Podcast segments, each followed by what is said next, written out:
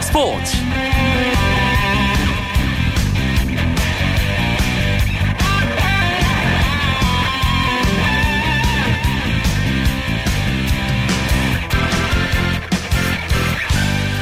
안녕하십니까. 스포츠 아나운서 이광용입니다. 프로야구 플레이오프, 어제 두산이 1차전 승리를 한 가운데 2차전이 역시 NC 다이노스의 홈인 창원 마산구장에서 열렸습니다. 역대 오전 3선 승제로 치러진 플레이오프에서 1차전 승리팀이 한국 시리즈에 진출한 경우는 77%, 따라서 두산은 절대적인 가능성을 잡은 상태고요. 반대로 NC가 한국 시리즈에 올라갈 확률은 23%에 불과합니다. 넥센을 꺾고 플레이오프에 올라온 두산은 매서운 기세를 이어가면서 유리한 고지를 선점했고요. NC는 경기 감각을 회복하는 데 실패하면서 아주 불리한 상황에 놓였습니다. 두산은 장원준을 선발로 내세워 2연승에 도전했고, NC는 외국인 투수 스튜어트를 앞세워 반격을 누렸는데요. 경기가 조금 전에 끝났습니다. 자세한 소식 잠시 후에 현장에서 취재 중인 야구 기자 연결해서 자세하게 알아보도록 하겠고요. 먼저 오늘 들어온 주요 스포츠 소식부터 정리해드립니다.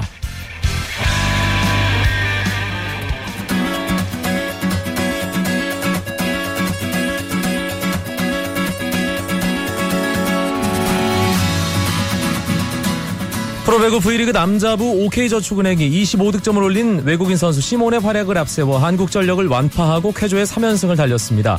OK저축은행은 안산 상로수체육관에서 열린 홈경기에서 한국전력을 세트스코어 3대0으로 제압했는데요. 앞선 두 경기에서 삼성화재와 KB손해보험을 이긴 OK저축은행, 이로써 3승 무패가 됐고요. 한국전력은 1승 2패를 기록했습니다. OK저축은행의 외국인 선수 시몬이 양팀 최다인 25득점을 올렸는데요.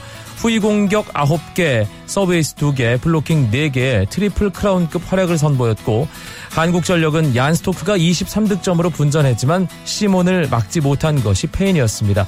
여자부에서는 도로공사와 현대건설의 맞대결이 있었습니다. 이번 시즌 프로배구 여자부 유독 풀세트 접전이 많죠. 오늘 도로공사와 현대건설의 대결 역시 5세트까지 가는 풀세트 접전이었습니다. 그리고 세트스코어 3대2로 현대건설이 한국도로공사를 조금 전에 이겼습니다.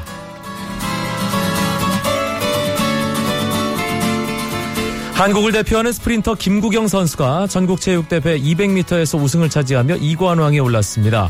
김국영은 강릉 종합운동장에서 열린 제96회 전국체전 남자 200m 결승에서 20초 72로 가장 빨리 결승선을 통과했습니다. 어제 열린 100m에서도 우승한 김국영은 이로써 자신의 첫 전국체전 일반부 2관왕을 달성했습니다.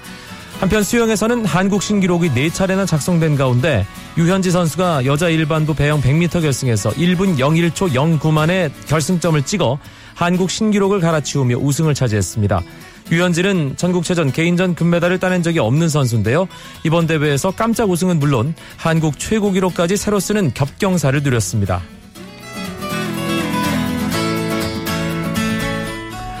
미국 프로야구 내셔널리그 챔피언십 시리즈에서 뉴욕 매츠가 2연승을 달리며 월드 시리즈까지 2승만을 남겼습니다.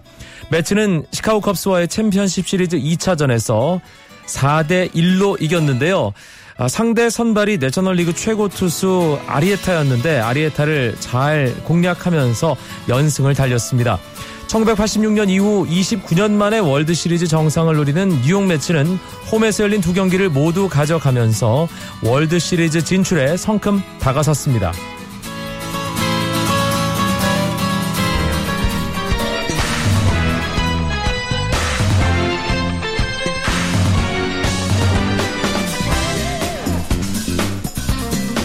두산 베어스와 NC 다이노스의 프로야구 플레이오프 2차전이 펼쳐진 창원 마산구장으로 가겠습니다.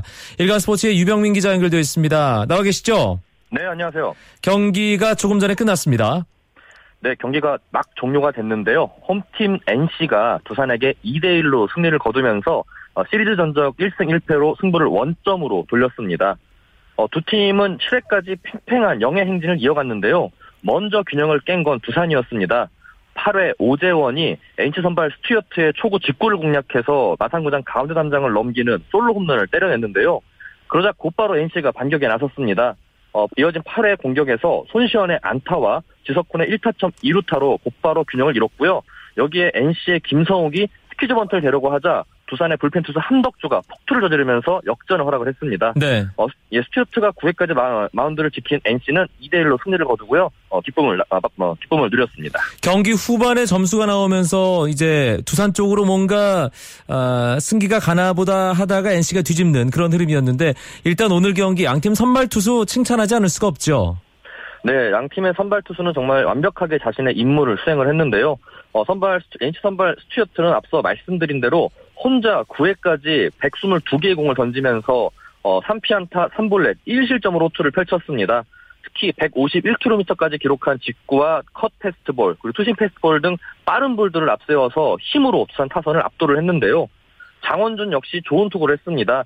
두산의 선발로 나선 장원준은 7회까지 안타 4개와 볼넷 2개를 허용했지만 무실점을 기록하면서 호투했는데요.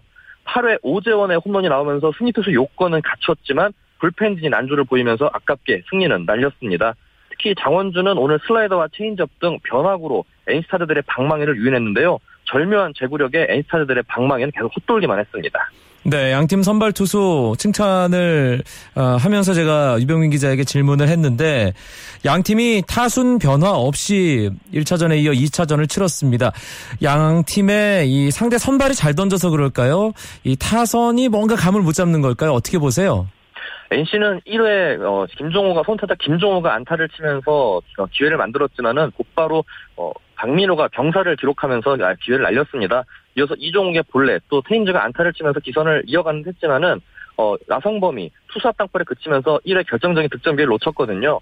2회에도 3회에도 계속 주자가 출루를 했지만 장원준의 절묘한 제구력과 완급 조절에 득점은 실패했습니다.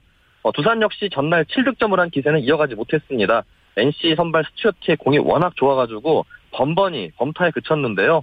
하지만 두 팀 모두 타선 내 집중력이 있는 만큼 득점 찬스에서는 좋은 집중력을 선보였습니다. 네, 결국 NC 다이노스의 집중력 그리고 선발 투수 스튜어트의 이 완투까지 가는 그 투혼이 NC 승리를 이끌었다는 생각이 드는데 NC 다이노스로서는 정말 귀중한 그런 집중력을 발휘한 승리가 됐습니다.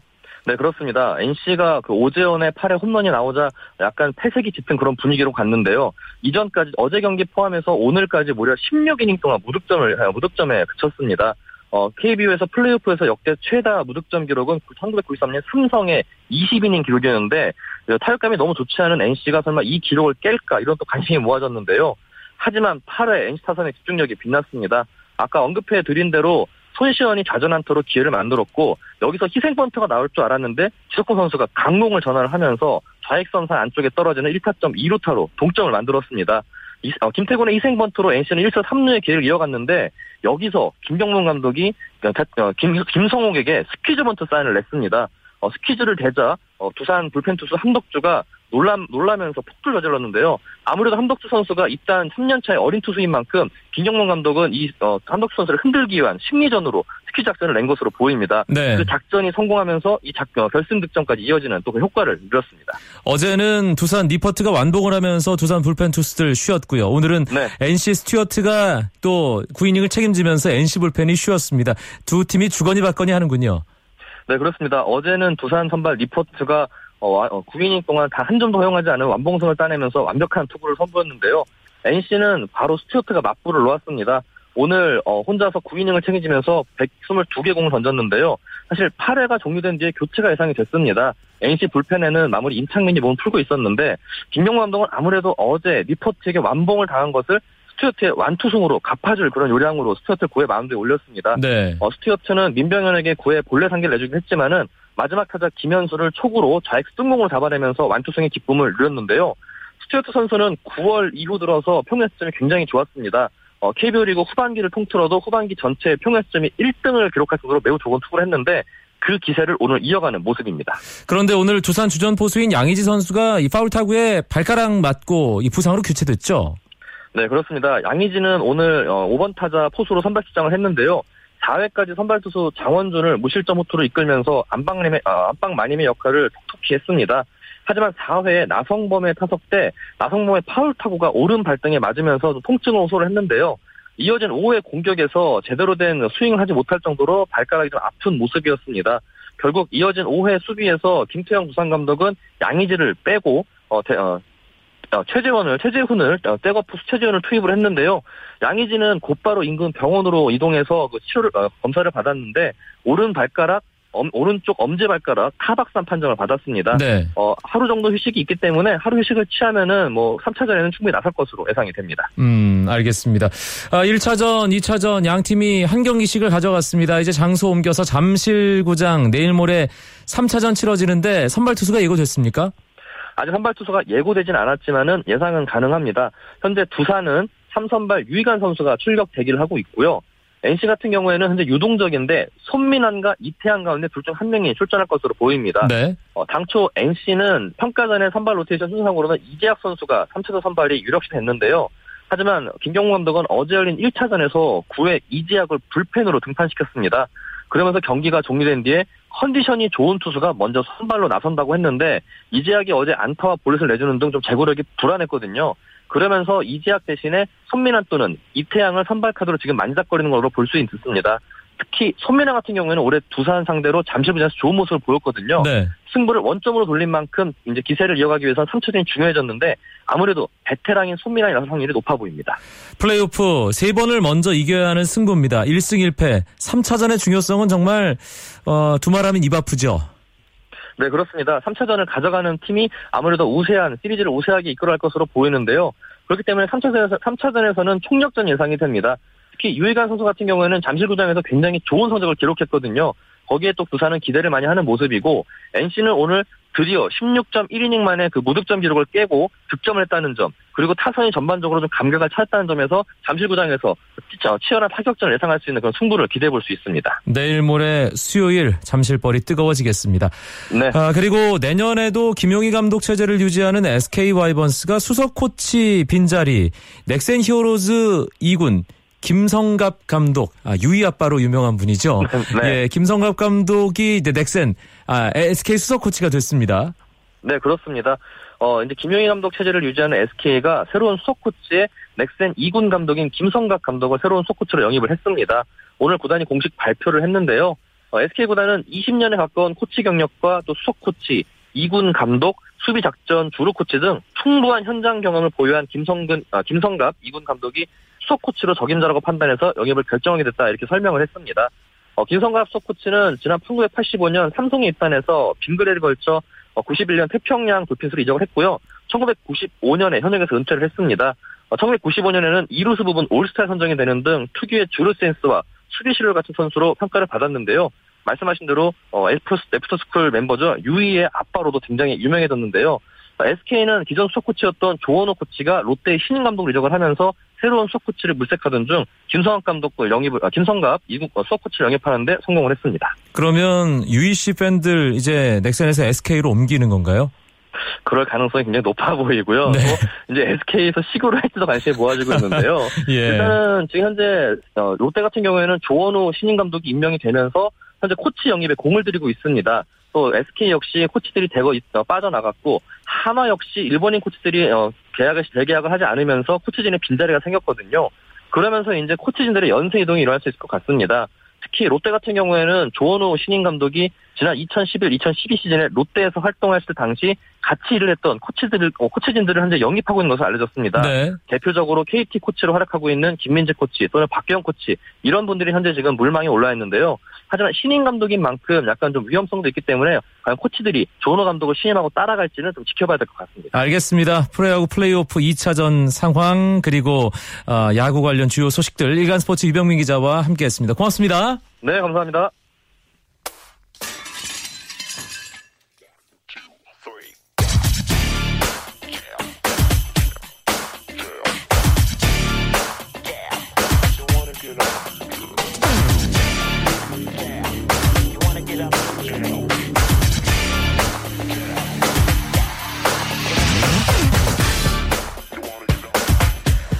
농구 이야기로 이어드립니다. 이야기 손님 두 분 소개해드리죠. 월간 점프볼의 손대범 편집장 어서 오세요. 안녕하세요. 월간 루키의 조현일 편집장도 함께합니다.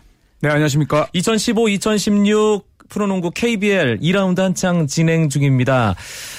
상당히 많은 게 이제 변하고 있는데 딱 하나 안 변합니다. 1위 고양 오리온의 독주 체제죠, 손대범 기자. 네, 그렇죠. 오리온의 기세가 아주 무섭습니다. 삼성에게 9월 27일 81대 82로 진 이후에 다시 6연승을 달리고 있는데요. 모비스, 전자랜드 같이 까다로운 상대를 가볍게 제치는 등 위력을 발휘 중입니다. 6연승 동안에 매경기 80점 이상의 화력을 뽐내고 있고요. 또 이런 상승세가 이승현 선수 복귀 이후에 더 좋아졌는데 인사이드가 안정되다 보니까 3점슛도 상당히 폭발적이고요. 또 수비에서는 상대에게 리바운드를 가장 적게 내주는 팀으로 정평이 나 있습니다. 2라운드도 이제 절반 반환점을 향해 가고 있는데 지난주와 비교했을 때 순위 어떤 변화가 있습니까, 조현일 기자? 네, 오리온이 굳건히 1위를 지키고 있는 가운데 모비스 역시 2위를 달리고 있습니다. 전통의 명가인 서울 삼성과 KCC가 공동 3위인데요. 참 이 순위 새롭네요. 그렇죠. 전주 KCC와 서울 삼성 공동 3위. 맞습니다. 특히 삼성은 지난해 꼴찌였는데 상위권을 유지하고 있고요. 또 최근에 부진을 면치 못했던 전자랜드가 연패를 끊어내면서 6승 6패로 5할 승률을 회복했습니다. 하위권에 처져있던 KGC는 최근 상승세를 바탕으로 서울 SK와 공동 6위에 올라있고요. 부산 KT가 5승 7패로 8위입니다. 중위권을 지키던 동부가 5연패 늪에 빠지면서 이 창원 LG가 최하위로 떨어진 것이 최대 변화가 아니었나 싶습니다. 일단 2강 6중 2약 이렇게 간단하게 볼 수 있을 것 같은데 3위부터 8위까지 정말 두텁네요, 손대범 기자. 그렇죠. 어디서부터 어디까지를 중위권이라 해야 될지 모를 정도로 두터운데요. 7승 6패 삼성부터 6승 7패 KGC 인상공까지 맞물려 있습니다. 또 하위권의 동부도 사실 두어 번의 연승이면 충분히 올라갈 수 있는 상황이라는 것이 이 올 시즌 판도의 특징입니다.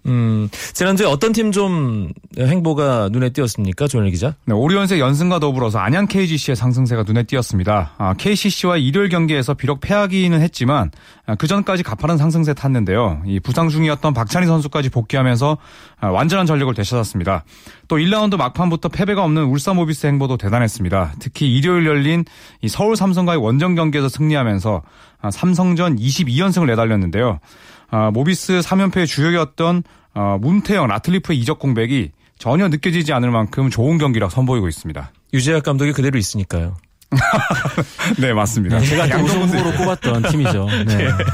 예, 그리고 지난주에 손대범 기자가 2라운드 접어들면 반전이 가능한 팀으로 창원 LG를 꼽지 않았나요? 네. 예. 조금 이제 기미가 약간 보이기 시작하는데 다행입니다. 이게 사실은 2라운드 초반에는 좀 헤매다가 방송 직전에 한두 경기 연승을 네. 이제 하지만 여전히 이 4승 10패로 하위권에는 머물러 있습니다, 창원 LG. 네, 그렇죠. 사실 이 필지 선수가 들어오면서 가까스로 이제 화력을 좀 보충을 했는데 아직까지는 이 포인트 가드의 공백을 잘 메우질 못하고 있습니다. 이 LG와 함께 동부와 약간 나란히 좀 하위권에 처져 있는데 이 두 팀 모두 외국 선수 문제 때문에 골머리를 앓았습니다. 네. 이런 부분을 빨리 해결하는 게 중요하겠죠. 동부 역시 상당히 좀 강한 팀으로 늘 예상이 되고 이번 시즌도 개막전 전망 마찬가지였는데 역시 김주성 선수가 있는 것과 없는 것 동부 전력에 정말 큰 변수가 되는군요. 그렇죠. 이 김주성 선수가 1979년생 백전노장인데 이 선수가 다친 이후에 동부가 무너지고 있습니다. 특히 이 LG와의 경기에서 마저 패하면서 이 5연패 늪에 빠졌는데요. 상대가 최하위였던 창원 LG라서 충격이 더 컸습니다. 현재 성적은 4승 10패인데요. 말씀대로 김주성 선수가 빠지면서 골밑 우위를 잃었고 또 윤호영과 로드벤슨의 체력적인 부담까지 커지면서 전체적인 균형이 무너졌습니다. 그러면서 장기인 수비가 좀 무뎌진 것도 동부 몰락의 원인으로 작용을 하고 있습니다. 김영만 감독이 뭔가 이제 분위기를 바꿔야 된다고 생각했을까요? 동부가 외국인 선수 교체를 결정했죠? 네, 그렇습니다. 라샤드 제임스 선수가 팀에 전혀 녹아들지 못하고 있고요. 또 워낙 신장이 작다 보니까 이 제임스 선수가 나오면 동부의 수비 자체가 안 되는 현상이 반복되고 있습니다. 결국 2013-2014 시즌에 인상공사에서 대체 선수로 뛰었던 웬델 맥키니스 선수를 영입하려고 추진 중인데 아직까지는 테스트를 고려 중이라고 하고요. 일단 제임스의 교체 쪽으로는 가닥을 잡은 것으로 알려졌습니다. 이전 시즌과 달라진 부분이 이번 시즌 KBL에 상당히 많이 있습니다. 이제 외국인 선수를 뽑는 기준도 달라졌고요. 그리고 외국인 선수들이 이제 뛸 수 있는 조건도 달라졌는데 신인 드래프트도 또 하나의 변수가 될 전망이죠, 조현일 기자. 그렇죠. 오는 10월 26일에 프로농구 신인 드래프트가 열립니다. 대한농구협회 소속 34명의 선수와 또 지난 8일 열렸던 일반인 참가자 실기 테스트를 통과한 4명까지 총 38명이 2015 프로농구 국내 신인 선수 드래프트 참가 대상자로 최종 확정이 됐습니다. 이 신인들이 시즌 도중에 출전이 가능합니다. 김종규나 이승현 선수 같은 뛰어난 루키 선수들이 그랬듯이 아주 탁월한 실력을 지닌 몇몇 신인들은 당장 시즌 판도에 영향을 미칠 수 있을 전망입니다. 두 분이 뭐 프로와 아마 뭐 가리지 않고 한국 농구 모든 것을 다 꿰뚫고 있는 분들이기 때문에 이번 KBL 신인 드래프트에 대해서도 자세하게 좀 여쭙겠습니다. 어떤 선수들 좀 주목해서 보면 좋을까요? 손대범 기자. 네, 일단 고려대학교에서는 두 명을 주목하시면 좋을 것 같습니다. 바로 문성곤 선수와 이동엽 선수인데요. 이 문성곤 선수 같은 경우는 3점슛, 수비, 외모까지 겸비한 선수입니다. 최근에 국가대표팀을 다녀오면서 더 실력이 좋아졌다는 평가고요. 이동엽 선수는 삼성생명 감독이었던 이호근 감독의 아들로서 192cm의 장신 가드입니다.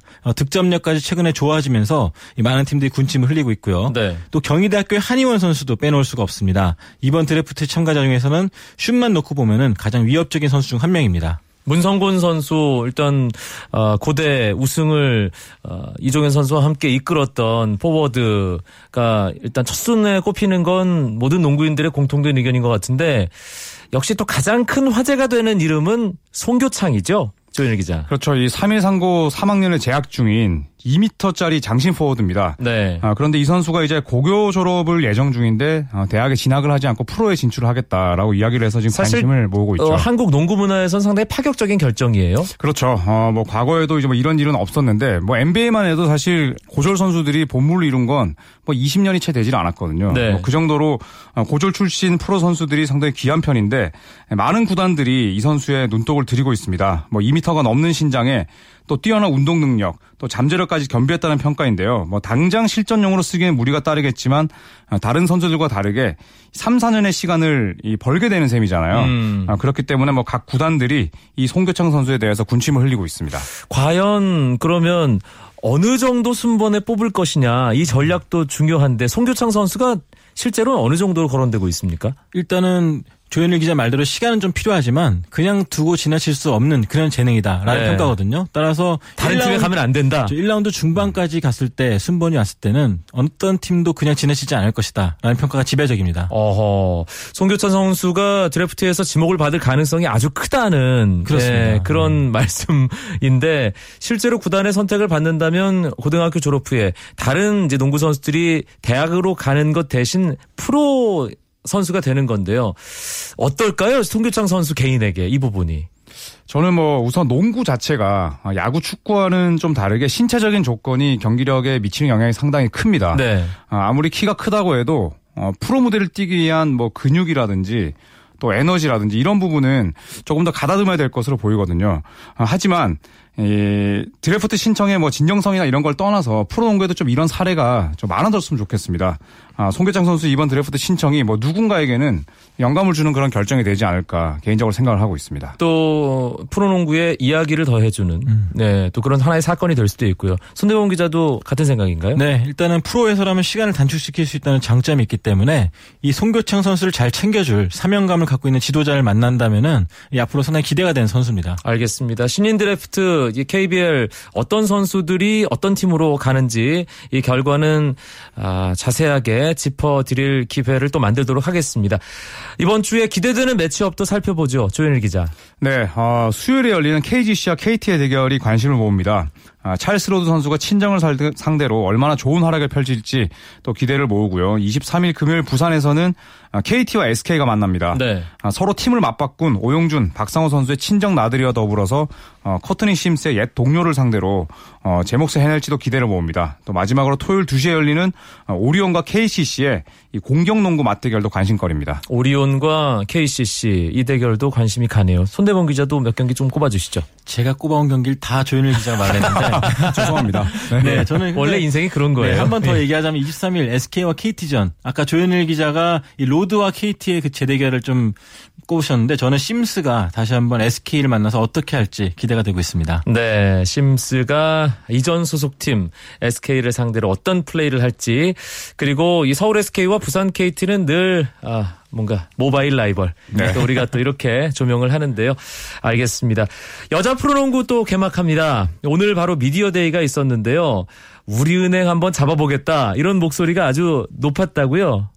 네, 손대범 기자. 역시 3년 연속 우승팀이기 때문인지 우리은행을 넘어서야지만 우승할 수 있다는 사실을 알기 때문인지 감독들 모두 한 목소리를 냈습니다. 타도 우리은행을 외쳤는데요.